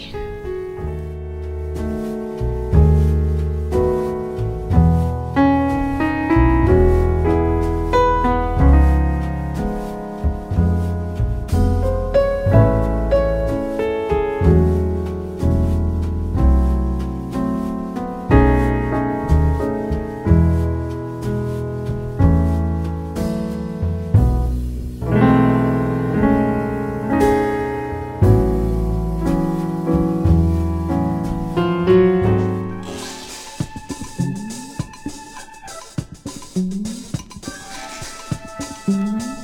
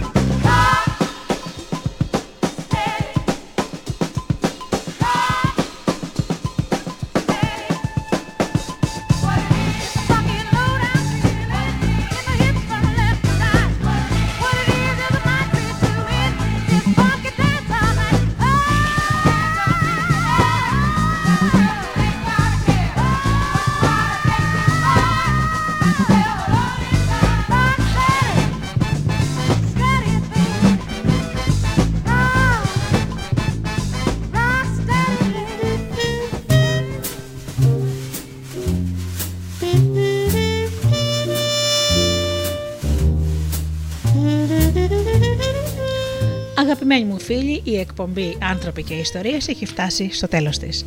Να σας ευχαριστήσω θερμά που ήμασταν μαζί αυτές τις δύο ώρες. Επίσης, θα ευχαριστήσω μέσα από την καρδιά μου την ψυχολόγο μας, την κυρία Νίκη Λιώτη και βεβαίως στο μέλλον ε, θα μας ε, παραχωρήσει και άλλη συνέντευξη με ακόμα πιο ενδιαφέρον θέμα. Φίλοι μου, ανανεώνω το ραντεβού μας για την επόμενη Παρασκευή. Ως τότε εύχομαι να περνάτε καλά, να είστε καλά και αγαπήστε τον άνθρωπο που βλέπετε κάθε μέρα στον καθρέφτη. Καλό σας βράδυ.